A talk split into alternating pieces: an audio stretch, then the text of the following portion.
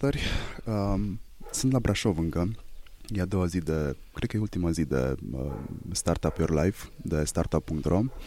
L-am în față pe Felix Pătrășcanu, cofondator uh, Fan Courier. E cam dimineață. Da, e, e puțin dimineața, am vocea puțin dogită după o seară de povești și de un par de vin care au fost foarte plăcute până la urmă toată. Am cunoscut o mulțime de tineri interesanți în tabăra asta Startup Live și e chiar, chiar frumos ce s-a întâmplat acolo și ce se întâmplă de fapt în fiecare an. Uh, ce reprezintă evenimentele astea la care mergeți frecvent? Că mergeți frecvent la ele. Uh, da, îmi fac, uh, de obicei îmi fac foarte mult timp pentru tineri și pentru tineri care vor să fie întreprinzători. Consider, ce am spus-o de foarte multe ori, că antreprenoriatul poate rezolva foarte multe probleme în România și care adună o mulțime de tineri, de oameni în general, care duc mai departe niște lucruri, niște nevoi ale societății, le transformă în oportunități și le duc mai departe, creând plus valoare până la urmă toată și producând bine în jurul lor, odată pentru ei și odată pentru ceilalți, ceea ce e foarte important. Ce înseamnă mediul de business în România în momentul ăsta? Uh, să știi că au luat o dezvoltare destul de mare în ultima perioadă. Totuși e mult loc pentru a face business în România. Sunt foarte multe oportunități, iar România are foarte multe oportunități tocmai din cauza faptului că România are foarte multe probleme și neajunsuri. Și unde întorci capul, găsești un lucru care poate nu merge cum ar trebui. Ei, toate lucrurile astea pot fi transformate în, nu știu, business-uri sociale și iată, partea de ONG-uri în România au luat o amploare extraordinară. Uh, văd chiar în orașe mai mici față de capitalele de, de județ unde se întâmplă lucruri și ceea ce e foarte, foarte important că se schimbă mentalități și că omul nu e nepăsător din ce în ce mai mulți oameni devin nepăsători în fața problemelor cu care ne confruntăm. Până la urmă, toată suntem o țară în Europa eu aș spune în mijlocul Europei, că mai e mult până la Ural, așa. Și a spune că nu suntem în Europa, că suntem în afara Europei, că noi nu suntem ca ceilalți, mi se pare un lucru deplasat, pentru că ai foarte multe oportunități aici, foarte multe posibilități de a face business. Mai multe ca în 99? A spune că da, pentru că a intervenit uh, această mare, mare descoperire, extraordinară descoperire, internetul, iar produsele tale, serviciile tale pot fi vândute săptămâna viitoare în orice colț al lumii, uh, ceea ce este foarte important. Uh, toată tehnologia asta poate da oricăruia, oricărui persoane posibilitatea de a face lucruri interesante. Mai mult decât atât, dacă Europa vestică a făcut business de-a lungul timpului de câteva sute de ani uh, și au trecut prin anumite experiențe, noi avem posibilitatea să le luăm de-a gata făcute și de-a gata experimentate. Și atunci uh, nu e nevoie să mai descoperim uneori apa caldă, ba din contră putem aduce îmbunătățiri tuturor businessurilor făcute. Și slavă cerului, creiere pentru a face comerț online, pentru a face alt producție, e destulă. Numai că trebuie să vedem, să vedem oportunitățile de aici și să nu ne mai plângem în continuare. Avem, din punctul ăsta de vedere, un handicap, că ne tot place să plângem. E adevărat, avem birocrație, sunt lucruri care nu merg, iată un uh, niște politicieni vremelnic ajungi la putere care nu sunt întru totul de acord cu această dezvoltare sau nu văd împreună cu noi lucrurile astea, dar eu cred că se poate. Adică nu trebuie să ne mai plângem și să facem efectiv lucruri în continuare. Și am văzut o mulțime de lucruri foarte frumos făcute în business-uri sociale, în business-uri normale. E, e tot ce trebuie pentru a, pentru a dezvolta. Repet, România are oportunități din cauza faptului că are o mulțime de lipsuri. În 99, care era lipsul cel mai mare? În 99 ați început fan curier dintr-o greșeală de altfel. Da, de fapt nici n-a fost o greșeală, au venit cofondatorii și mi-au propus să facem un business. Eu eram pregătit să încep un alt job, respectiv un la o altă companie decât cea care fusesem, o altă companie de curierat pe care o părăsisem și urma să merg la un alt job. Am început fan curierul pentru că au venit băieții aia actualii mei asociați și mi-au spus că uite, ar fi bine să deschidem și noi o firmă de curierat. Fără niciun studiu de piață. Handicapurile din acea vreme era lipsa uh, validării, adică nu-ți dădeai seama când business-ul tău era validat de piață. De ce? Pentru că nu exista internetul. Aveai o nevoie imediată, în momentul de față googlești, te duci pe internet și googlești și afli lucruri. Mai bune, mai puțin validate, dar cel puțin le găseai, găseai un sfat. Uh, sunt o mulțime de oameni în momentul de față care îți pot da sfaturi. Te duci la o mulțime de întâlniri de business, uh, poți să-ți alegi un mentor. În momentul 98-99 nu existau lucrurile astea și o făceai cam cum te tăia capul. A fost o școală extraordinară, pentru că învățam și învățam al dracului de bine pentru că învățam pe banii noștri. Și era foarte important să învățăm repede și să facem lucrurile cum trebuie. Să nu mai spunem de împrumuturi la vremea respectivă, unde dobânzile erau enorme, dacă vrei să te finanțezi undeva. Uh, ba chiar plecând de la faptul de a, nu, de a vedea că populația României nu înțelegea exact ce e la curierat. Era poștă. Era poșta, da. Era poșta care e cu totul și cu totul alt serviciu. Există și astăzi, dar e cu totul și cu totul alt serviciu. Și a trebuit să facem o educare a pieței și să spunem curieratul este cu totul și cu totul altceva. Dar trebuie să adaug faptul că piața ne-a primit cu brațele deschise până la urmă toată și am avut creșteri de-a lungul anilor, cel puțin până în criză, fantastic de mari. Ba, am avut atât de mari creșteri încât în anul 2007 era chiar să ne necăm în propriul succes, să spunem. Nu, nu l-am putut susține. Cum se întâmplă asta? Cum se poate întâmpla asta?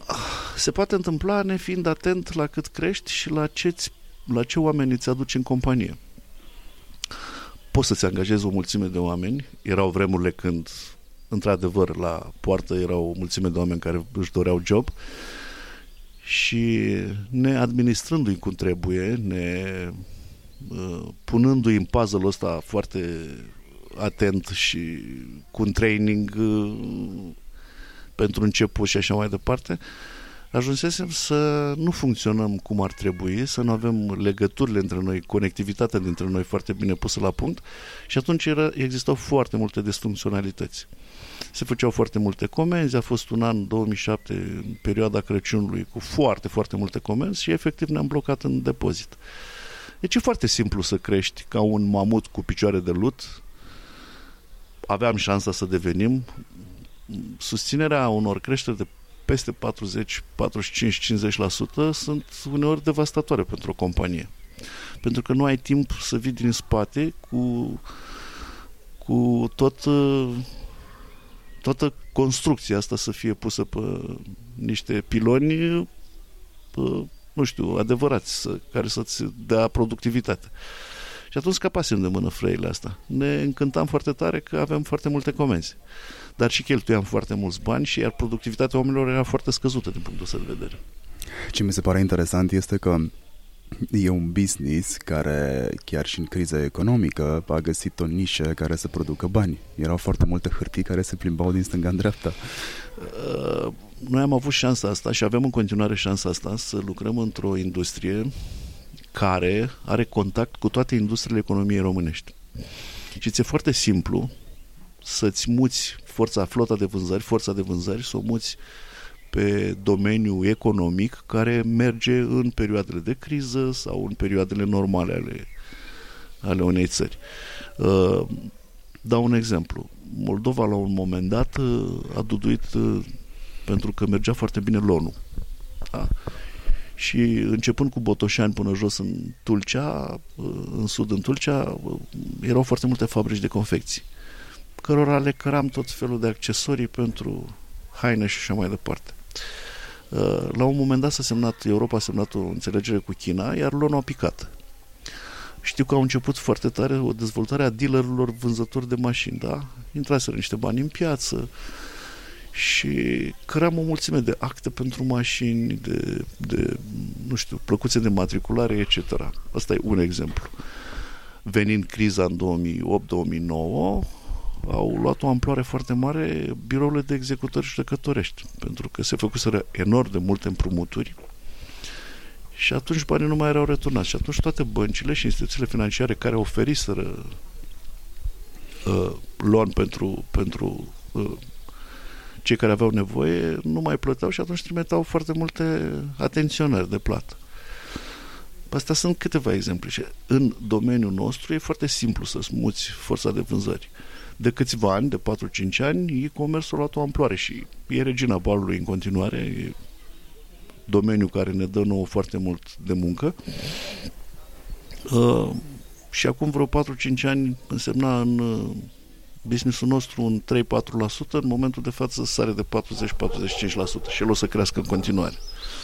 Aici limita e cerul, că până la urmă toată online-ul a mușcat foarte puțin din, din vânzările, din retailerii offline. Cam cât a mușcat? Din uh, spusele celor uh, care au marketplace și vând în România, până în 10%. Puțin peste 10%. Deci, iată ce posibilitate este. Ținând cont că piața de online în România, de e-commerce în România, a ajuns pe la vreo peste 3 miliarde de euro.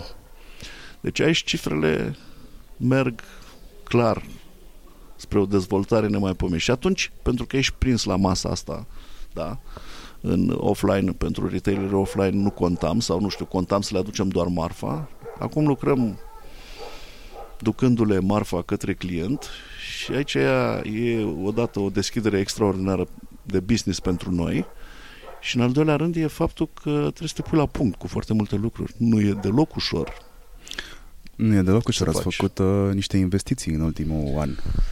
Păi fără investițiile astea cred că nici nu puteam să mergem mai departe și am învățat am învățat lecția investițiilor în 2007 când ne-am blocat. Și atunci ne-am dat seama că singura soluție e să faci investiții an de an. Nu trebuie să le faci neapărat uh, uh, peste ani și să aștepți, nu știu. Uh, iar investițiile făcute anul trecut de 27 de milioane într-un nou hub centura Bucureștiului și cu o bandă de sortare ultramodernă care nu mai sortează ca cea veche 9000 de colete, ci sortează 39.000 de colete pe oră, uh, ne e foarte necesară. E peste necesarul nostru din acest moment, dar trebuie să te uiți în viitor. Și banda respectivă va putea, va putea fi calibrată pentru dezvoltările de următorii 5, 6, 7, noi vrem cât mai mulți ani. Trebuie să fim atenți la lucrurile astea, pentru că sunt niște cicluri și ciclurile astea au devenit din ce în ce mai rapide, pentru că sunt transformările businessurilor, noilor businessurilor, businessuri, din ce în ce mai rapide și din ce în ce mai ample. Și atunci am petrec o mulțime de timp stând și căutând soluții de last mile în logistică, poate jumătate de zi în fiecare zi aproape stau și mă uit după tot felul de descoperiri, tot felul de lucruri sau tot felul de dorințe ale clienților. O altă dorință a clienților și a, în special a vânzătorilor din e-commerce e de a nu-și mai păstra in-house uh, depozitele. Dropshipping. Exact. Și atunci picking-ul putem să-l facem noi, putem să luăm noi toate mărfurile astea, să le ținem la noi, să facem ceea ce se cheamă warehousing și aici sunt o mulțime de soluții inovatoare de a nu mai, de a nu mai uh, îți face depozite dreptunghiulare, paralelipipedice mari, ci a găsi niște turnuri în care să-ți ții marfa, iar picărul să nu mai meargă după fiecare după fiecare marfă în parte, ci să vină marfa la, la picăr. Sunt foarte, foarte multe lucruri pe care ar trebui să le punem la punct. De ce? Pentru că clientul își dorește lucrul ăsta. Și e foarte important să nu supărăm foarte mult toată industria asta și să aducem servicii cât mai tehnologizate, cât mai prietenoase pentru client, pentru că există șansa să picăm în uh, ceea ce se cheamă sindromul taximetriștilor, peste care a dat Uber și care, în opinia mea, cel puțin în România, nu pricep ce a dat peste ei. Și atunci uh, s-ar putea să spui că tu ești uh, o companie importantă de curierat și că ai venit cu o mulțime de tehnologie atâta timp când nu înțelegi dorințele clientului și chiar nu înțelegi clientul. Paradigma businessurilor clasice, în opinia mea, se schimbă dramatic. Și atunci va trebui să fii foarte atent la schimbările astea. Asta înseamnă să fii antreprenor. Da. Să vezi da. oportunități și să vezi ce nu funcționează mai repede ca ceilalți. Până la urmă, toate astea sunt oportunitățile pentru fiecare antreprenor. Nevoile clienților și lucrurile care nu funcționează în piață. Astea sunt. Trebuie să le transformi în ceea ce e bine pentru tine odată, pentru ca, ca și companie prestatoare de serviciu sau producătoare de, de ceva și pe nevoia clientului respectiv de a rezolva clientul. De fapt, în jocul ăsta sunt trei persoane foarte importante. Că vrând nevrând ajungem și la criza forței de muncă. Sunt trei jucători importanți. E odată patronatul, proprietarul businessului, e angajatul și e clientul. Dacă nu ții o balanță între toți trei acești jucători, lucrurile nu funcționează. Trebuie să-i faci fericiți pe toți trei. Odată proprietarul prin a avea profit, profit pe care trebuie să-l reinvestească an de an, mai ales în aceste creșteri foarte mari. Da. În al doilea rând, angajatul care trebuie să fie fericit, trebuie să aibă un salariu decent și trebuie să simtă bine la locul de muncă și trebuie să ai un alt fel de dialog decât l-ai avut până acum cu el. Și trebuie să te uiți la nevoile lui, să-i dai o, o siguranță a locului, nu neapărat a locului de muncă, ci o siguranță a vieții lui, să se simtă în siguranță că lucrează la tine și că are un partener de discuție. Era foarte simplu până acum și probabil că antreprenorii români de cele mai multe ori au greșit când au început să discute cu oameni. Da, eu sunt patronul, tu ești angajatul Gigel, primești 2500 de lei și lucrezi la mine și cam asta sunt legăturile noastre. Altfel trebuie să fie retorica în momentul de față și trebuie schimbată neapărat. Și mai există și clientul care plătește singura lui obligație de a plăti la timp și restul de a, îndeplini, de a fi îndeplinite toate dorințele. Multă lume spune că noi românii suntem foarte pretențioși, că nu contează, asta este piața românească, trebuie să ne adaptăm ei. E foarte greu de definit pretenții. Pretenția, da, e foarte adevărat și asta. Este foarte greu de definit. Mai există mitul cu am foarte mulți oameni la poartă, poți să pleci? Nu, nu, nu, nu. Nu, sub nicio formă. Ei au găsit un debușeu, toți tinerii din ziua de astăzi au un debușeu, pleacă în secunda a doua afară, nu că ar fi acolo mai bine, nu știu ce așteaptă, dar uh, au această posibilitate pe niște salarii într-adevăr mai mari, încă nu suntem la nivelul cu salariile la nivelul Europei, deși l-au crescut semnificativ. Și sunt domenii în România, gen IT și altele, în care salariile sunt mai mari ca în Occident. Dar nu suntem în, în situația asta și poate că e bine, că de aici învățăm o lecție. Știi, noi, antreprenorii, de obicei, suntem ca niște pompieri, stingem focuri. Ceea ce e bine, dar nu e foarte, chiar foarte bine. Uh, și atunci trebuie să vii cu o altă retorică, repet, cu o altă retorică față de angajați și trebuie să le arăți că îți pasă și să ai mult mai multe discuții cu el. Nu e neapărat de a fi persuasiv în toată chestia asta, ci chiar să fii, să, să, această persoasiune să se bazeze pe niște sentimente adevărate, că oamenii te simt foarte repede dacă nu te ții de cuvânt. Și atunci trebuie să schimb ideea asta. Sunt o mulțime de curieri vechi la noi care sunt foarte mulțumiți și mi-au spus chiar că nu se văd făcând altceva sau în altă parte decât aici pentru că au o legătură cu clientul. E un job interesant până la urmă toată. Lucrezi cu o mulțime de oameni, ești liber să-i vezi, ai o mulțime de discuții cu ei.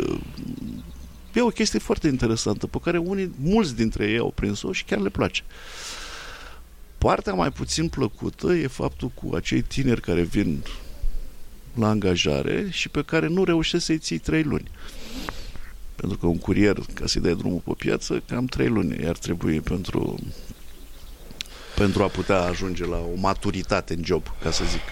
Trei luni? Asta înseamnă că, deși ați făcut o școală fan, care este de fapt, dă cumva în CSR, da dar nu, era, dar nu a fost făcută niciodată pentru CSR. Nu a fost de acolo. Da. Haideți să explicăm puțin ce înseamnă școala fan. Da, e o chestie pentru... Am spus noi, dacă învățământul românesc dacă învățământul românesc nu reușește să ne aducă oamenii necesari pentru jobul nostru, pentru joburile de care noi avem nevoie, hai să facem noi ceva în sensul ăsta. De- deși mi se pare ne la locul lui să facem noi lucrul ăsta. De aceea există școală, de aceea plătim taxe pentru învățământul românesc, ca acel învățământ să-și facă treaba așa cum trebuie și să ne trimită oameni de care piața muncii are nevoie. În fine, deschidem școala, aducând oamenii și plătindu-i pe perioada școlii, mai mult decât atât, le oferim gratuit permisul de conducere uh, gradul profesionist, BU, CU și eu. Uh, rugându-i și semnând o, o înțelegere prin care ei să stea în compania noastră cel puțin 2 ani. Uh, la primul col, dacă mi-aduc bine aminte, au fost 200 de oameni. Am zis că am dat am spart toate barierele, nu mă așteptam la așa ceva. Am pregătit niște lectori, am pregătit o sală de curs, am pregătit cursurile de care aveam nevoie pentru oamenii ăștia. Numai că la al doilea col au mai rămas 20 dintre ei, deci 10%. Foarte mulți au, înțeles, au crezut că Fan Curier oferă un permis de conducere gratuit și că ei nu trebuie să facă nimic pentru asta. Mai mult decât atât, ceea ce a fost extraordinar de hilar a fost o persoană care la un moment dat ne-a întrebat, dar cine m-a înscris la școala asta? Cred că mama. Asta ne-a pus mare semn de întrebare. În fine, până la urmă toată trebuie să spunem că din prima promoție au absolvit trei oameni, dintre care unul muncește la noi în momentul de față. Deci pot să spun că a fost un eșec total. Până la urmă toată noi zicem că a fost că sunt tinerii de vină. Nu, probabil că am greșit și noi în toată chestia asta. Probabil că n-am știut cum să-i ținem, probabil că n-am știut cum să-i atragem cum trebuie și următoarea promoție pe care o pregătim în momentul de față, sper să o facem cu mai mult succes. Uh, pentru că, nu știu, eu cred că e, există posibilitatea de a, de a găsi un job pentru persoane care în momentul de față nu prea fac nimic. Și este îngrijorător să vezi că din unele statistici apare că sunt cel puțin un milion de oameni în România care nu sunt prinși pe nicăieri și care nu, mun- nu muncesc nicăieri. Ceea ce și spune niște, foarte multe lucruri. Și niște forțe de muncă în plus pentru dezvoltare. Exact, exact. Um, este fan de vânzare? Că există zvonuri. Nu, sub nicio formă, nu. E, e un lucru hotărât, nu. Sunt foarte multe oferte. Lunar avem oferte de la fonduri de investiții, de la strategici chiar. Nu, uh, businessul ăsta mai poate fi crescut și atâta timp cât noi, proprietarii acestui business, încă mai suntem la muncă și încă considerăm faptul că o putem dezvolta și că nu suntem o piedică în calea dezvoltării acestei companii. Știi că de foarte multe ori uh, proprietarii sau cei care au fondat businessul devin uh, piedici pentru businessul respectiv. Uh, considerăm că atâta timp cât există creșteri cu doi digiți în cifra de afaceri, înseamnă că lucrurile sunt făcute cât de cât bine. Niciodată foarte bine, pentru că iată, suntem 6500 de oameni, suntem într-un sistem care trebuie să funcționeze ieri, adică totul e foarte pe repede înainte. Și atâta timp cât uh, lucrurile astea încă se mai mișcă în acest mod, nu avem de gând să vindem, pentru că vedem și oportunitățile. Mai mult decât oportunitățile de curierat, vedem și oportunitățile conexe activității de curierat. Iată, warehousing-ul și alte, alte lucruri pe care poți să le faci uh, în logistică care pot crea odată business pentru curierat și alte linii de business care pot aduce, nu știu, pot crea noi locuri de muncă. Singurul lucru în momentul de față care ne îngrijorează e într-adevăr forța de muncă. Și încă n-am găsit soluția, deși idei sunt de a crea acea siguranță a angajatului, a viitorului angajat fan. Făcând câțiva pași importanți în sensul ăsta, cred că se poate rezolva. Nu atât de ușor, această criză, se poate rezolva această criză, nu atât de ușor, dar încercăm. Au existat tentative în piață de merge între două companii, din câte știu, n-a ieșit foarte bine. Da, da, a fost o problemă care ne-a afectat și pe noi. Pentru că trebuie să preluați tot.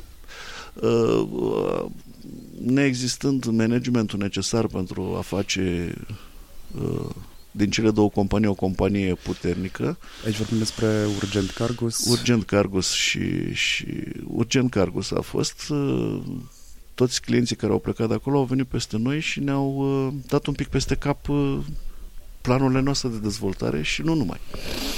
Uh, știi, uh, ar trebui să fie o bucurie când clienții vin către tine. Să știi că noi am trăit foarte multe experiențe urâte în momentul când am avut creșteri foarte mari sau clienți foarte mulți.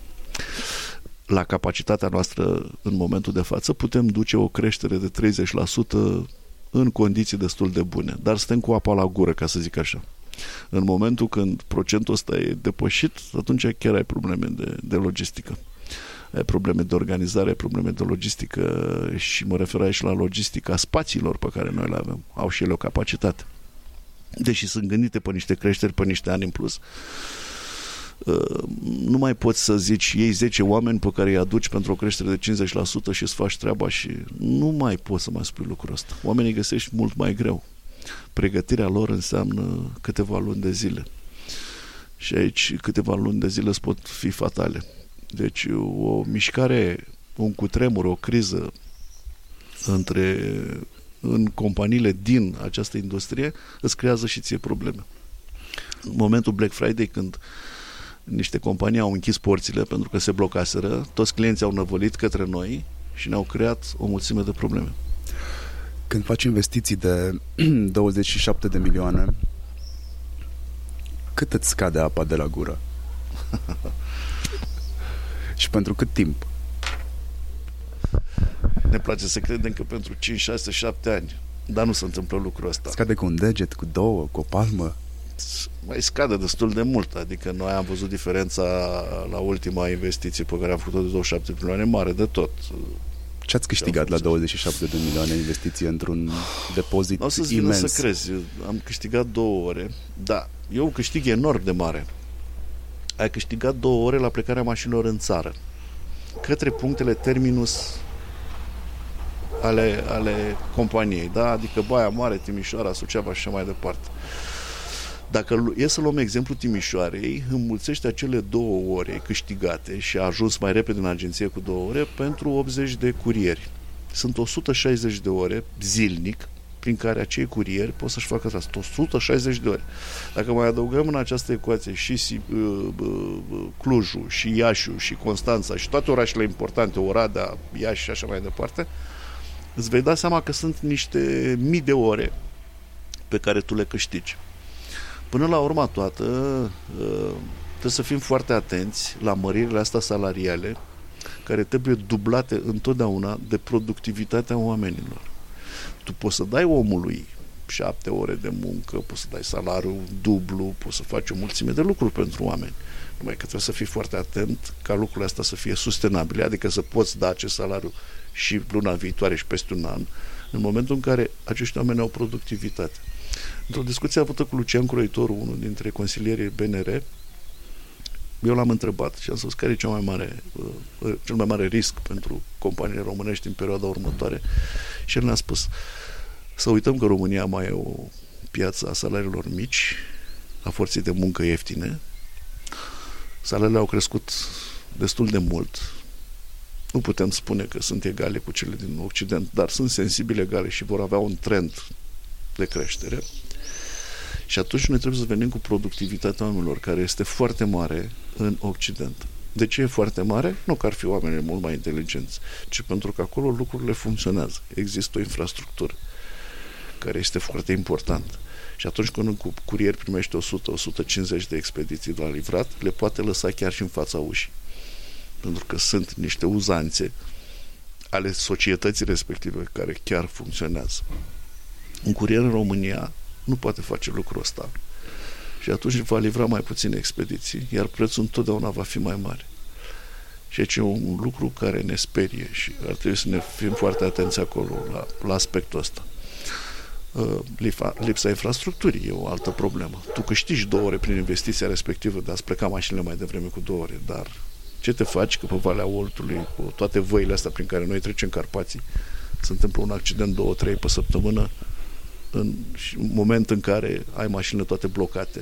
Și ai pierdut două Și ai pierdut orele respective. Și atât cum o investiție de 27 de milioane poate să nu însemne mai nimic până la urmă toată. Uh, cred că dezvoltarea României prin infrastructură poate veni din două părți și îmbunătățirea serviciilor. Poate veni din două părți. Odată din investițiile făcute de privați, pe care iată le facem. Și nu numai compania mea în, în logistică și în transportul s-au făcut multe investiții, ar trebui dublate de investițiile făcute de stat. Iar statul trebuie să înțeleagă că orice rotire, orice mișcare a camioanelor acestei industrii poate aduce bani la buget. Orice spațiu logistic nou deschis poate aduce bani la buget. El trebuie să creeze doar balta. Broaște, slavă cerului, o să apară în secunda 2. Dar ei trebuie să priceapă lucrul ăsta. Că vorbeam de investiții, urmează investiții și în teritoriu, nu doar... Uh, știu că la Cluj se va face o investiție destul de mare. Da, e o strategie pe care o avem de foarte mulți ani și am făcut legătura între est, vest, vest, est prin București de foarte multe ori și e hilar să trimiți Oradea, București, București, Iași pentru expediție când Oradea poate fi trimisă clar prin Cluj către Iași.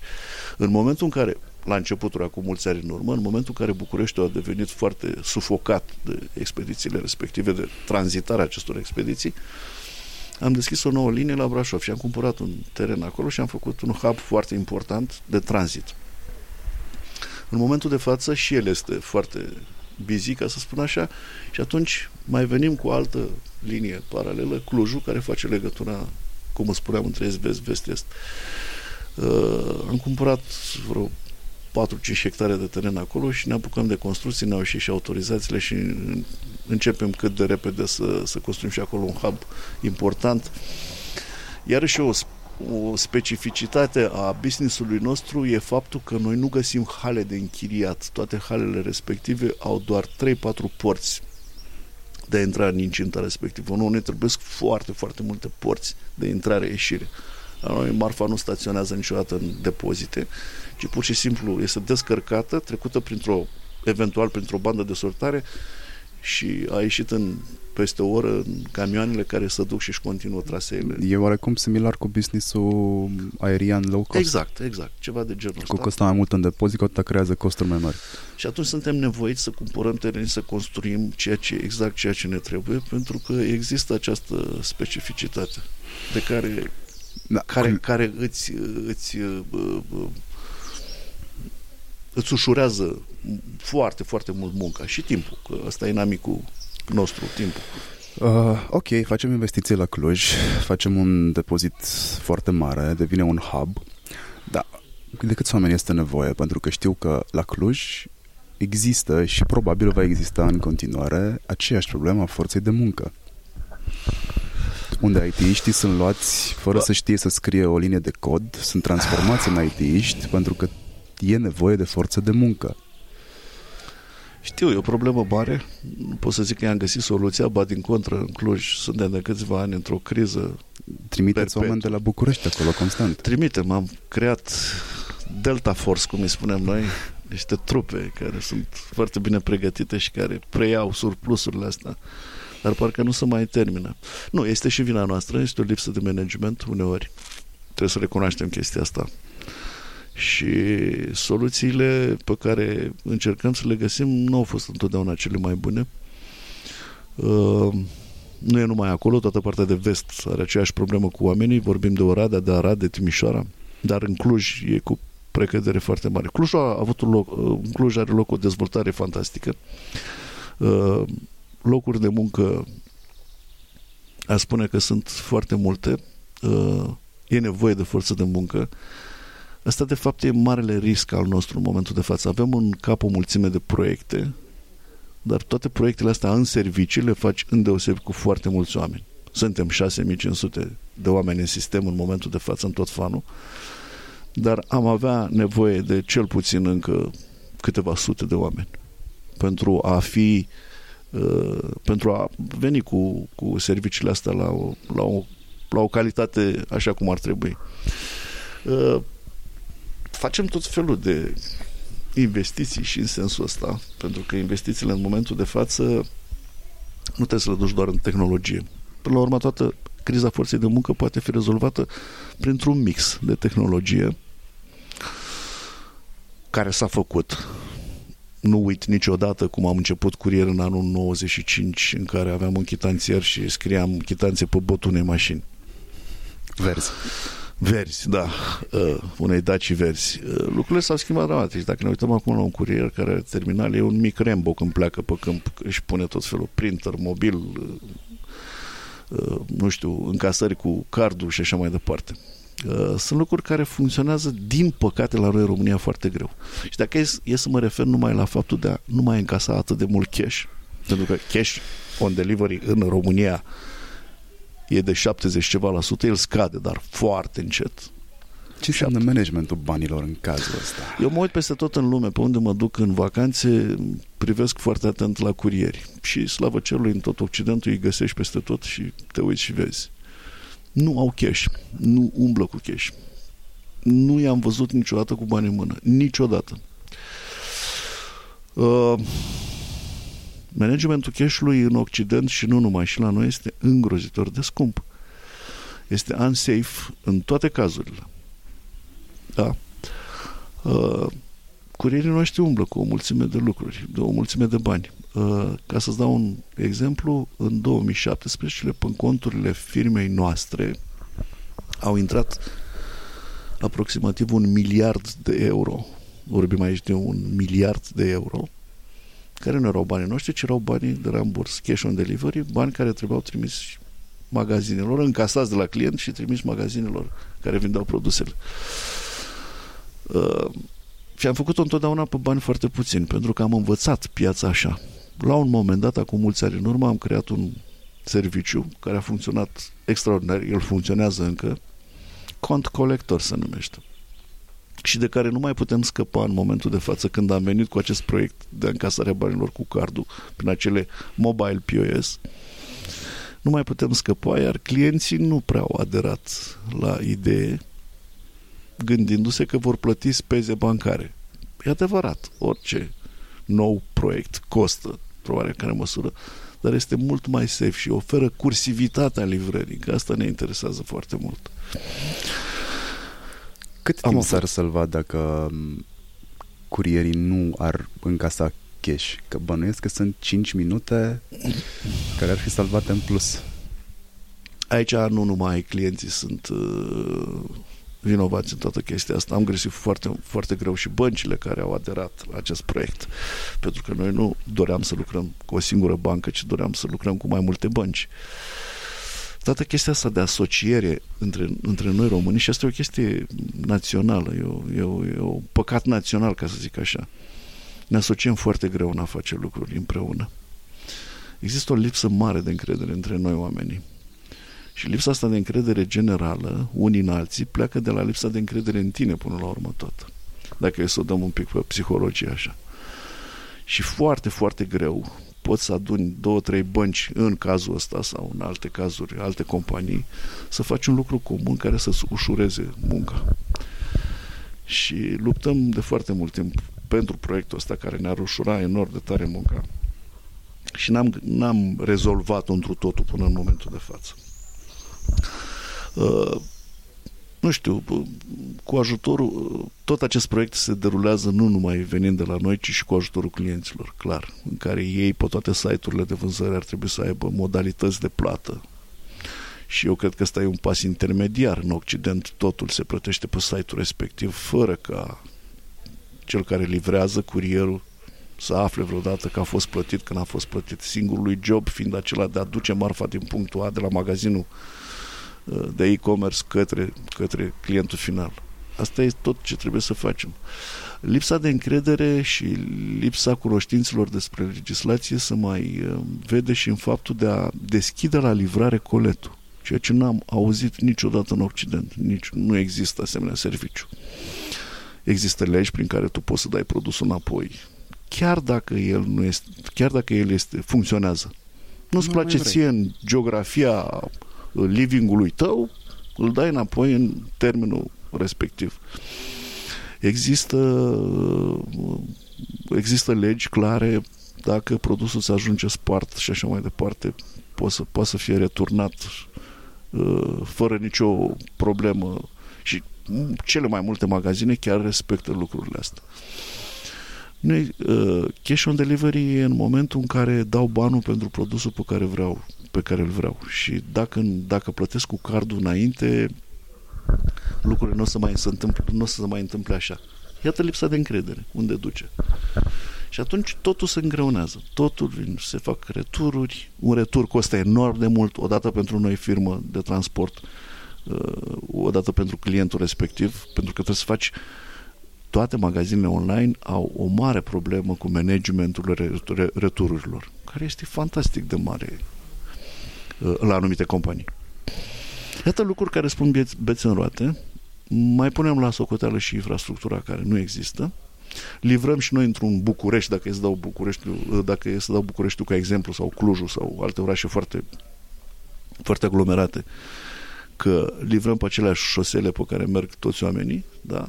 Loc, locurile de parcare, etc., etc., lucruri pe care în alte state nu le-am văzut. Noi, antreprenorii români, avem multe alte provocări față de un antreprenor din străinătate care nu-și pune problema că atunci când a trimis un camion pe o autostradă cu 5 benzi, că nu va ajunge, nu știu, la Florența sau în Torino sau în Paris. Nu-și pun problema asta. Noi întotdeauna trebuie să citim dashboard-ul de dimineață să vedem că 17 trasee au stat la un accident 3 ore. Da, găsiți tot timpul soluții uh, pe care le lansați în piață, dar care nu funcționează din prima. V-ați luat de multă vreme poziția de educator al pieței. Când ești lider, e Când ești lider nu prea ai de ales, într-adevăr.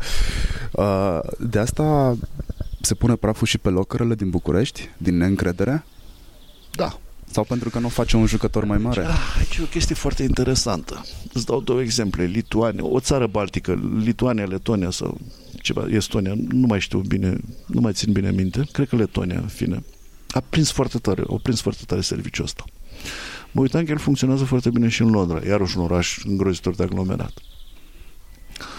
Versus Viena, în care poșta austriacă, Austrian Post, ne-a invitat să, și chiar i-am rugat să ne arate și cum funcționează locările. Și am mers la mai multe puncte care pur și simplu nu au fost primite foarte bine de public. Nici n-aș putea, unde, nici n-aș putea ști unde să încadrez lucrul ăsta, ca și, nu știu, în ce psihologia a clientului să o încadrez, că lituanienii, austrieci, nici nu știu, nație, sunt locuri în care prinde și în locuri care nu prinde. Noi, pe lângă faptul că avem locările și într-adevăr să pune praful pe ele, încă o dată, de fiecare dată când nu merge un proiect, mă uit la ce am făcut rău eu, noi ca și companie, la ce am făcut, la ce n-am făcut ce trebuie. Pe de altă parte, nu există niciun un interes mare în sensul ăsta, deși când am prezentat proiectul, toată lumea a spus wow, da, dar cine mai folosește? Când să punem în practică, da, și asta e adevărat. Când să punem în practică, am văzut că lucrurile nu au stat tot așa. Uh, pe lângă aceste locări, noi mai avem și acele puncte, magazinele de proximitate, uh, într-o, printr-o înțelegere cu cei de la PayPoint și aveam câteva sute în toată țara. Se apropie de o mie de, de magazine de proximitate, de unde poți să-ți iei coletul, nemai așteptând curierul acasă și nemai fiind obligat să stai să-l aștepți. N-au prins foarte tare nici lucrurile astea, deși ele sunt funcționale. Înțelegerea există, oricând poți să-ți iei coletul din punctele respective. Uh, probabil că nici noi nu ne facem treaba cum ar trebui să de, de a învăța piața anumite obișnuințe care le pot fi folositoare. Locărele astea, să explicăm oamenilor ce sunt, sunt uh, niște la, dulapuri. Niște dulapuri ca la vestiar, exact. unde curierul îți lasă coletul, e o, o, o dimensiune standard maximă. Exact, care da. poate Sunt pătrunde, trei dimensiuni, de fapt. Care poate pătrunde acolo. Uh, primești prin SMS un cod pe care îl vei introduce în locker, ți se va deschide ușa corespondentă coletului tău. Coletul tău poate sta acolo până la câte zile? Am impresia că până la șapte zile. Până la șapte zile. Avantajul maxim este că nu mai trebuie să stai să aștepți curierul și poți să ți-l iei tu când mergi acasă sau ești în drum spre magazin, pentru că locurile astea în București cel puțin sunt puse în punctele cheie. Da, în locul trafic, în moluri, în piețe, în benzinării. Nu este de fapt un obicei prost învățat în ultimii 20 de ani de români cu livrare door-to-door uh, în 24 de ore și aici stau și mă gândesc la uh, experiența pe care am avut-o în state da. când am făcut o comandă de vreo 2000 de dolari pe Amazon unde dacă voiam comandă, dacă, unde dacă voiam livrare în 24 de ore, trebuia să plătesc, dacă nu mă înșel, undeva la 200 de dolari. Era un overnight. Plus, da, era un overnight și am mai observat o chestie, indiferent de cât de mare este suma, plătești curierul. La noi mai există credința că dacă suma este peste un anumit nivel, curierul se înțelege de la sine că este plătit de furnizor. Ceea ce nu cred că face bine nimănui. Este un serviciu pe care îl plătești. Da, într-adevăr. Uh, am obișnuit piața în 20 de ani și nu numai în 20 de ani, de când s-au deschis primul curierat românesc, ca să spun așa.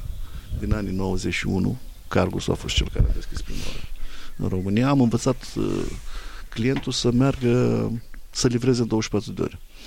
Să fie primită marfa în 24 de ore. Uh, la un preț pe care îl știm cu toții de 1, 2, 3, 4 euro.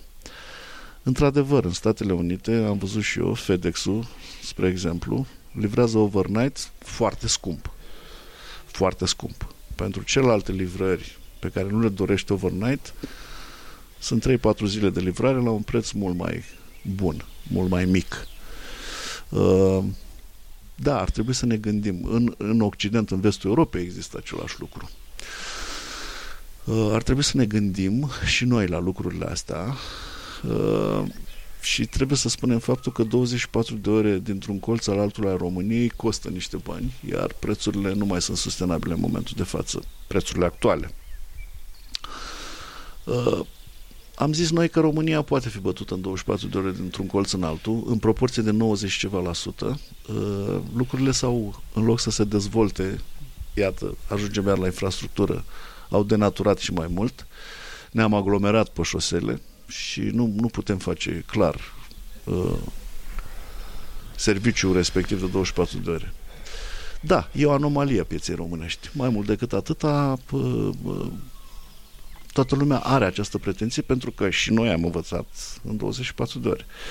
Dar va fi făcută o altă structură de prețuri și o altă structură a uh, serviciilor oferite până la urmă toată. Un 48 de ore eu cred că poate fi lucru care ar putea fi mai uh, repede de îndeplinit. Adică e vorba de ce ai promis. Promisiunea poate fi mai repede ținută în sensul ăsta. Și aici intervin factorii ăștia. Am fi dorit să o țin la 24 de ore, dar e mai puțin probabil în ultima perioadă.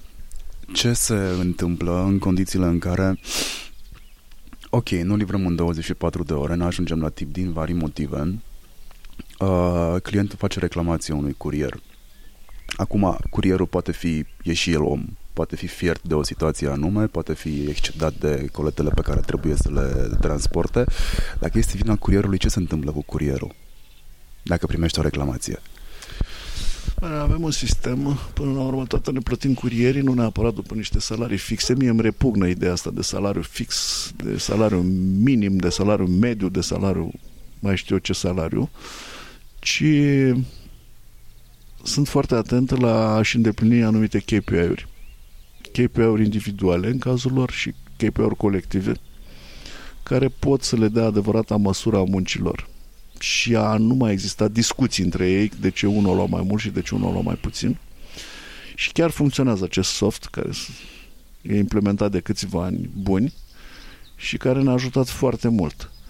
E, toate aceste discuții pe care un curier le poate avea cu clientul, un derapaj al lui în, în comportamental, Uh, în faptul de a nu livra toate expedițiile, să ducă în aceste KPI-uri, iar venitul lui la sfârșitul lunii va fi diminuat în funcție de aceste derapaje. El trebuie să fie foarte atent acolo, dar noi am făcut și niște măsurători. Hai să vedem ce înseamnă, cu, cât, cât poate să livreze un curier în România, da? În 8 ore de muncă am împărțit expedițiile pe care el poate să le aibă și el nu trebuie să depășească 60-70 având în vedere faptul că el trebuie să urce niște etaje cu un colet la client, că nu trebuie să ajungă acolo neapărat transpirat și că trebuie să mai dea și un bună ziua și să mai și zâmbească. Lucrul ăsta uh, e la limită pentru că un curier care nu livrează 60-70 de expediții nu mai e rentabil. Trebuie să ne uităm încă o dată, trebuie să ne uităm foarte, foarte atent la productivitatea lui. Marea majoritate a curierilor și-au învățat obiceiurile, că asta e iarăși un lucru foarte important. El uh, transcede așa de, de, de uh, procedurile pe care noi le avem, dar s-a creat o legătură cu clientul. Unde ai densitate mare de clienți, nu e o problemă, pe, pentru că ei păstoresc, ca să zic așa, două, trei străzi. Și atunci, învățând obiceiurile clientului, lucrurile se, se rezolvă mult mai repede. Numai că mai sunt și alte zone în care sunt foarte întinse și trebuie să țină cont de, de, toate, de toate procedurile respective. Sunt, primesc penalizări în unele cazuri. Primesc penalizări, trebuie să fie foarte atent. Hai să ne uităm un pic, că munca asta de curier nu e tocmai ușoară, dacă e să o luăm așa, pentru că ei au niște marfă, încasează foarte mulți bani, da? lucrează cu o mulțime de device-uri, conduc, parchează în locuri în care pot să-și ia amenzi, puncte de penalizare, care la un moment dat se transformă în asta pe tușă o lună, două, trei, depinde de ce se întâmplă în trafic. Și atunci există problemele astea, iar un curier trebuie să fie un tip smart, trebuie să fie un tip descurcăresc, cum ne place noi să spunem în România. Dar trebuie să-și vadă foarte bine, să-și cunoască foarte bine zona. Și o presiune destul de mare pentru ei la început. De aceea avem mari probleme cu cei veniți în nou în sistem, pentru că până realizează că pot să-și rezolve problemele rapid pe zona respectivă, mulți dintre ei capotează și pleacă. Există discuții și le văd foarte mult în spațiu online vis-a-vis de... E o comparație făcută, nu știu, nu știu dacă e pe drept făcută, comparația asta urmează să-mi spuneți, între curierii din București și curierii din țară. Aici vorbim despre nivelii, nivel salarial în mare parte și întrebarea este, există diferențe între plățile salariale făcute către curierii din București și curierii din țară și dacă, s-ar, dacă există o diferență, curierii din țară, dacă ar primi bani mai mulți, ar face livrările mai aplecat, mai la timp? Poate fi asta o explicație pentru faptul că în teritoriu blocajele apar mai repede decât în București, unde nu apar de altfel? Sau despre ce vorbim? Uh, referitor la salarii mai mari în București versus țară, nu totdeauna lucrurile stau așa. Dacă ne uităm la curierii din Cluj, sunt unii dintre ei care câștigă mult mai bine decât curierii din București. Sau cei din Timișoara, sau cei din Iași.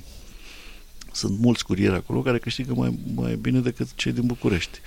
Deși, dacă stăm bine și ne gândim și vorbim strict economic, strict în business, Uh, totdeauna cred că un curier din New York va avea un salariu mult mai mare decât unul care livrează până Arizona, zim un oraș din Arizona sau, nu știu, Arizona poate că uh, din Middle West, da.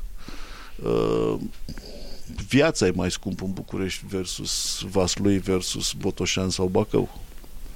Uh, este la latitudinea până la urmă toată a directorilor de filială și să țină oamenii și să-i bonuseze atâta timp cât ei își fac jobul cum trebuie.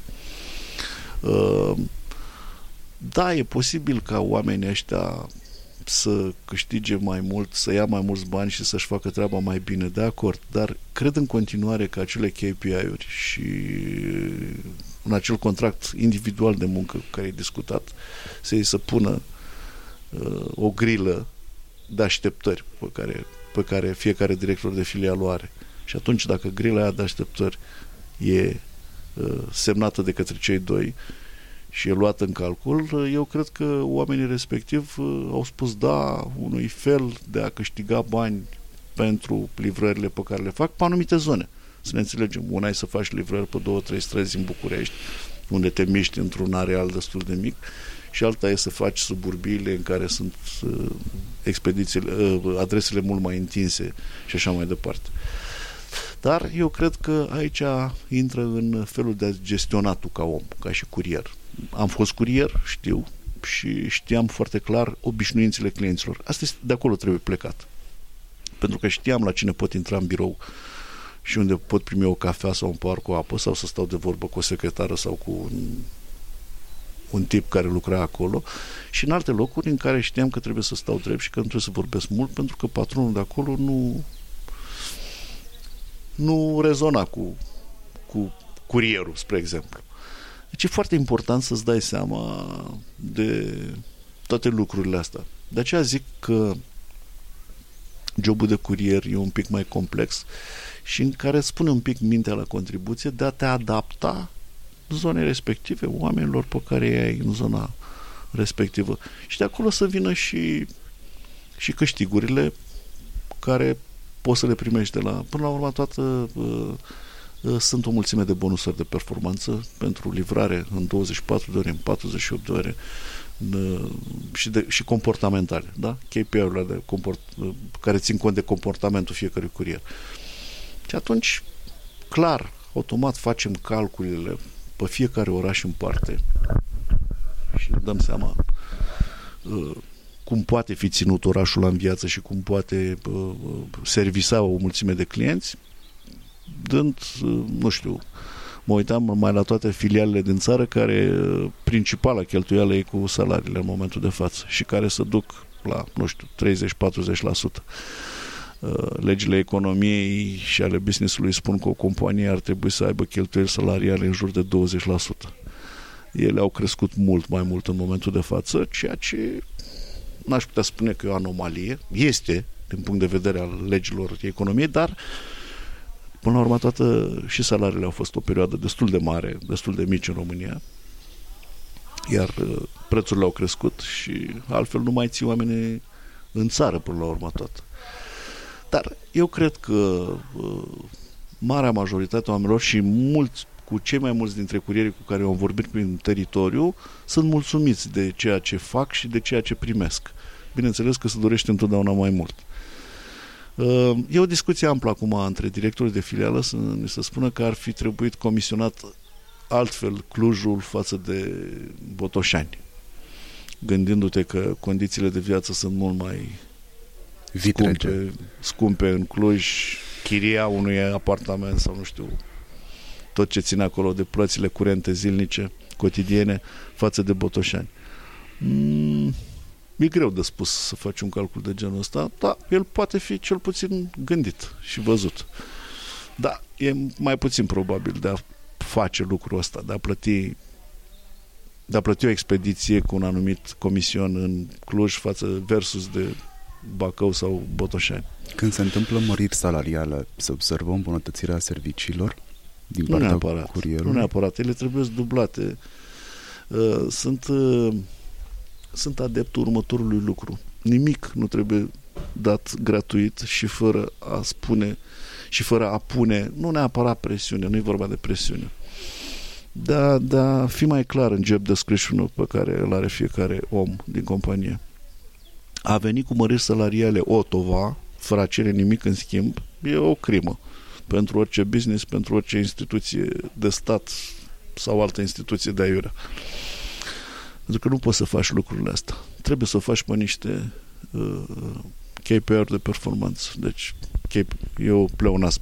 Pe niște KPI-uri clar, definite. Toate salariile care s-au făcut în bugetarilor României, toate măririle astea salariale sunt de rău augur pentru că le dai o oază de speranță pentru un câștig mai mare, dar n-ai nicio sustenabilitate în spate. Pentru că toate măririle pe care le faci salariale trebuie să bazeze pe ceva. Pe un serviciu nou, pe un venit nou dintr-un business conex, ție și așa mai departe. Bugetul României ar trebui să se uite să bage foarte mulți bani în investiții și automat, în momentul când ai făcut foarte multe investiții, în infrastructuri, în toate lucrurile astea, o să-ți creeze business din ce, din ce în ce mai mult și o să vină mai mulți bani la buget și de-abia în acel moment ai posibilitatea să dai banii oamenilor respectivi. Mai mult decât atât, acei oameni bugetari n-ar trebui să fie plătiți prin să le se mărească salariile decât doar dacă se întâmplă să aibă și niște KPI-uri puse acolo, foarte clar. Ce înseamnă productivitate a unui angajat în România? Pentru că după definițiile din carte, productivitatea este să produci ce consumi și ceea ce faci de trei ori mai mult. În, din experiență, eu cred că în România productivitatea înseamnă să produci, să reușești să faci angajatul să producă dublu față de cât consumă sau decât Aici e un mix. Până la urmă, toată tu l-ai adus la muncă, dar trebuie să-i oferi cadru și să administrezi în așa fel să tot ceea ce face el și toate culoarele astea pe care el circulă și produce ă, cât mai clar definite. Da? Asistam la un moment dat într-un depozit în țară la un nou angajat și îi priveam fața când a venit să angajeze și acolo era un haos total. Era un haos infernal. Și l-am văzut foarte speriat. Acel om știam sigur că după o săptămână, două, o să capoteze și o să plece. Deci atâta timp cât omul îți vine la muncă și e dispus, să spunem, să-ți presteze un job, tu trebuie să-i creezi foarte clar toate culoarele ca el să-și să vadă, să înțeleagă, să aibă, totul trebuie să aibă o logică. Și asta ține de gospodăria fiecărei filiale sau fiecărui birou fan de peste tot, din București sau din țară. Uh, tu trebuie să obții din ce în ce mai multă uh, productivitate de la omul respectiv, lăsându-i bucățica lui și mărindu-i anual, trimestrial, semestrial sau de câte ori faci tu în companie măririle salariale și le vor trebui făcute în funcție de inflație, în funcție de o mulțime de alți indicatori. Numai că trebuie să-i creezi, încă o dată, reau, trebuie să-i creezi toate potecile astea prin care el să performeze. Dacă lași totul, dacă mărești salariul fără să pui la punct lucrurile astea, va, se va face un mic haos, iar oamenii vor căuta să ocolească toate lucrurile astea și să ajungă acolo. E complex să spui, pentru că, nu știu, nu numai noilor generații le lipsește respectul față de muncă, respectul față de proprietate. El nu se mai face în școli, da? Uh, foarte atent. Nu știu, aș vedea școala, cel puțin cea de început, uh, a copiii ăștia trebuie să să revadă lucrurile foarte simple și foarte de bun simț din tot comportamentul lor ulterior ca și adulți. Deci trebuie să fii foarte atent la lucrurile astea și să vezi respectul, bunul simț. Astea sunt lucruri care lipsesc în momentul de față. Totul se ia în foarte, în foarte ușor. Totul trebuie să întâmple mâine pentru foarte mulți tineri, da? Sau astăzi chiar. Sau astăzi chiar, da? Ă, astăzi vreau să, să văd Viena, astăzi vreau mașina, astăzi vreau casa, astăzi vreau să mi se întâmple. Nu, toate lucrurile astea au un ciclu, trebuie să treci prin anumite greutăți, lucrurile picate din cer nu sunt deloc bune, lucrurile gratuite iarăși sunt foarte nocive. Nu există nimic gratuit. Exact. Și atunci oamenii și revenind la curier trebuie să înțeleagă că, dar, încă o dată, reiau, administratorul fiecărui business în România trebuie să-și calibreze. Să-și calibreze bă, bă, bă, munca și oamenii să vadă o logică în ceea ce fac acolo și o anumită acuratețe. Avem un climat socioeconomic, îl pot numi așa, cam precar în ultimii doi ani. Asta cu siguranță se vede și în, în casări, se vede în, se vede în jur pe stradă deja chestia asta și automat, la final de an, se va vedea în profitabilitate. Ce înseamnă profitabilitatea unui business din punctul de vedere al fan curier în 2018-2019 scade, stagnează, cu siguranță nu cred că crește. Nu, sub nicio formă nu crește. El a scăzut și procentual și în cifre reale, uh, dar are și o explicație. Mulți ani salariile n-au au crescut cu foarte puțin, nu știu, creșterile la noi în companie a fost de 10%. Uh, Ceea ce n-a reușit să oprească hemoragia asta de plecat afară, cu precădere de plecat afară. Și atunci trebuie să, fac, să facem din ce în ce mai multe măriri salariale, uh, uh, obligați fiind și de mările salariale făcute la bugetari. Iarăși un exod destul de mare a avut loc de, de la firmele private către instituțiile statului, ceea ce e o anomalie îngrozitoare. Să ai salarii mai mari în, la bugetar decât în privat. Așa ai și mai mulți votanți. Sunt multe explicații aici. Uh, iar aceste creșteri salariale s-au văzut în profitabilitate. Încă o dată, dacă scade foarte mult profitabilitatea, nu mai ai cu ce să mai faci investiții. Iar chestia asta cu investițiile nefăcute la timp este moarte sigură. Este ucigător și pentru statul român și pentru privat. Investițiile îți dau banii, e ca o, e ca o poliță de asigurare pentru viitor. Dacă nu faci investițiile la timp și România, din punctul de vedere al statului, n-a făcut de mult timp investiții, s-au lăsat investițiile pe ultimul loc, ducând bani în pomene electorale. Și asta va fi ucigător. Lucrurile astea nu se văd peste un an, ci se văd peste 2-3 ani. Pentru că ce ai însămânțat acum, peste 2-3 ani îți produce în business. Uh, da, productivitatea a scăzut. Nu atât cât să ne îngrijoreze foarte tare, dar nici într-o atât de mică măsură încât să nu ne îngrijoreze. Deci trebuie să fim foarte atenți la lucrurile astea. Încă o dată, nu vorbim aici de banii personale ai proprietarilor de business-uri, ci gândindu-ne cu precădere la investițiile pe care le-au de făcut, care trebuie susținute de fiecare dată, pentru că altfel capotezi la un moment dat. Dar nu, Fan Courier uh, nu se rezumă doar la încerca să educe piața și mă uit la ultima campanie de marketing făcută. Încearcă să dea oamenilor de gândit că sunt sau nu sunt în industrie. Tu alegi drumul, alegerile de astăzi?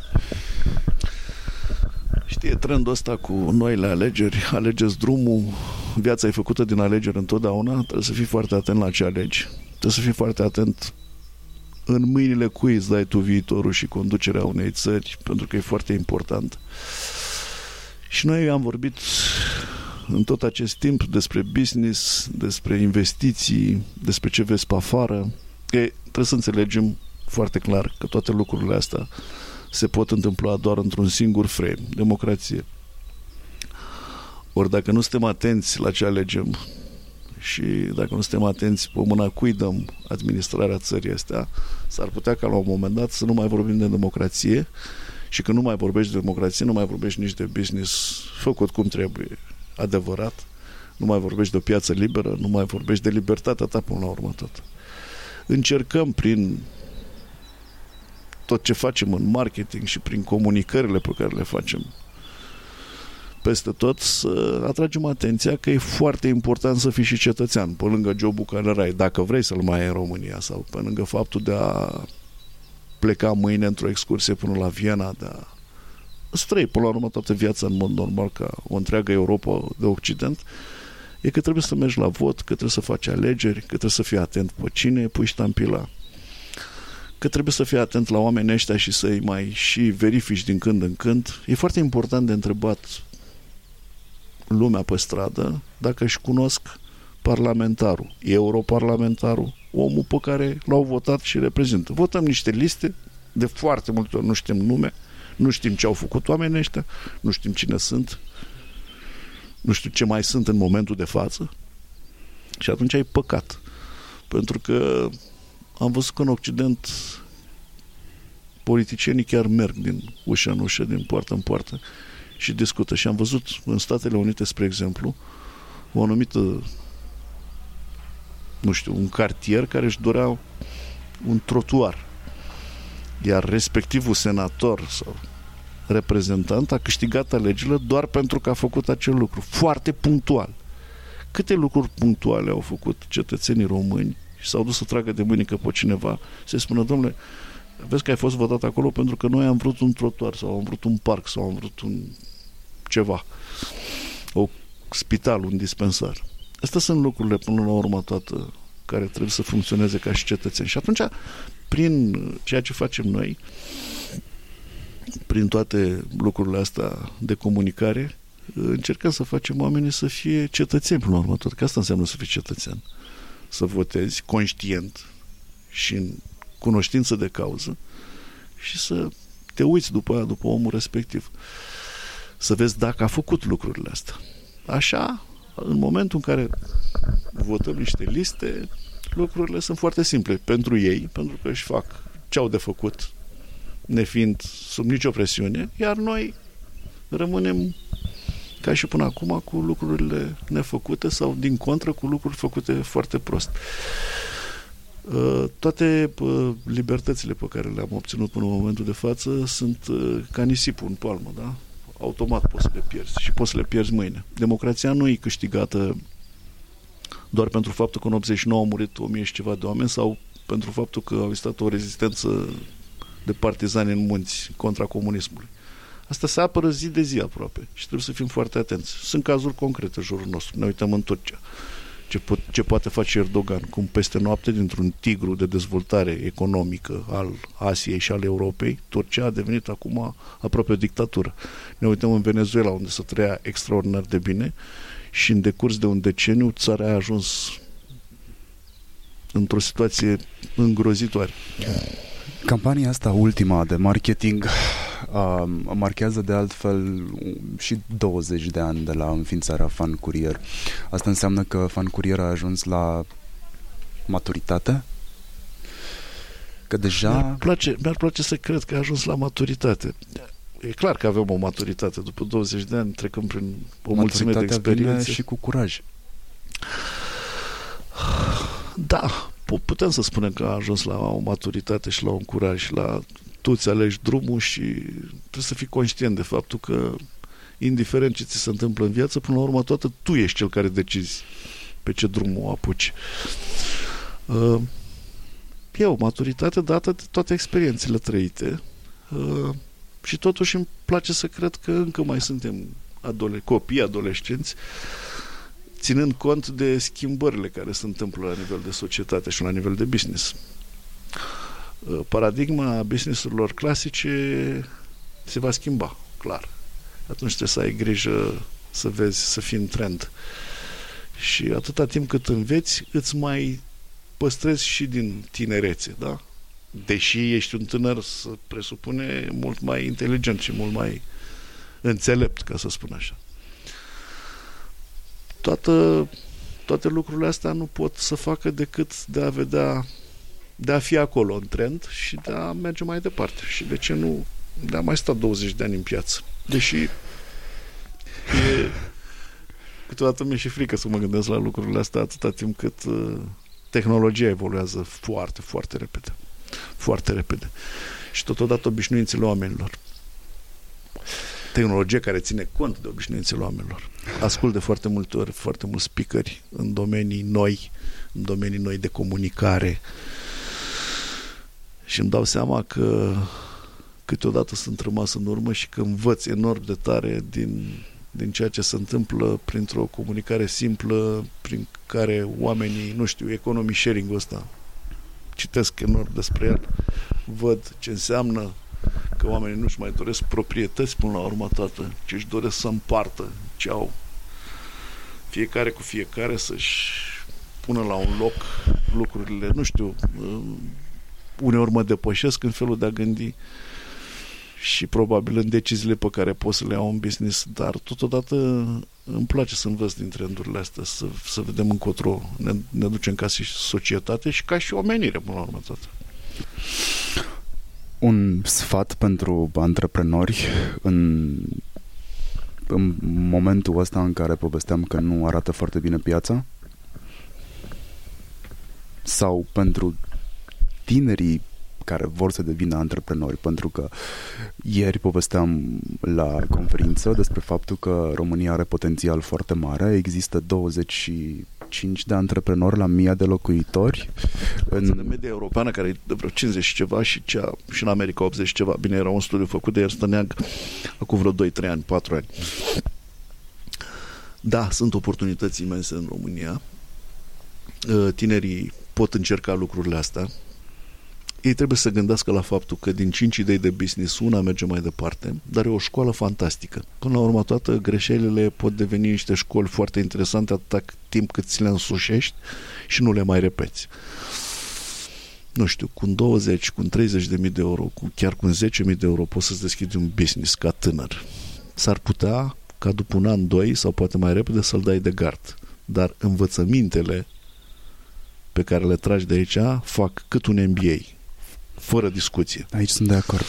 Fără discuție. Înveți responsabilități, deschizi, ți se deschide mentalitatea, ieși din, din zona de confort, ceea ce sunt niște lucruri care nu ți se pot întâmpla în alte, în alte conjuncturi. De aceea spun eu că e foarte bine să, să înceapă. Adică cine vrea să facă antrenoriat să, să înceapă să o facă. Adică când vrei să înveți să noți, te arunci în apă. Uh, nu toată lumea e făcută să fie antreprenor, dar asta nu te oprește cu nimic să nu încerci, să vezi că poate ți se poate întâmpla. Și sfatul ar fi să nu ne fie frică de eșec. Exact, exact, fără discuție. Și se percepe eșecul ca pe școală. Vă mulțumesc foarte mult pentru timpul acordat. Um, sper să ne mai întâlnim sub uh, auspicii de genul ăsta și um, succes pe mai departe. Mulțumesc frumos!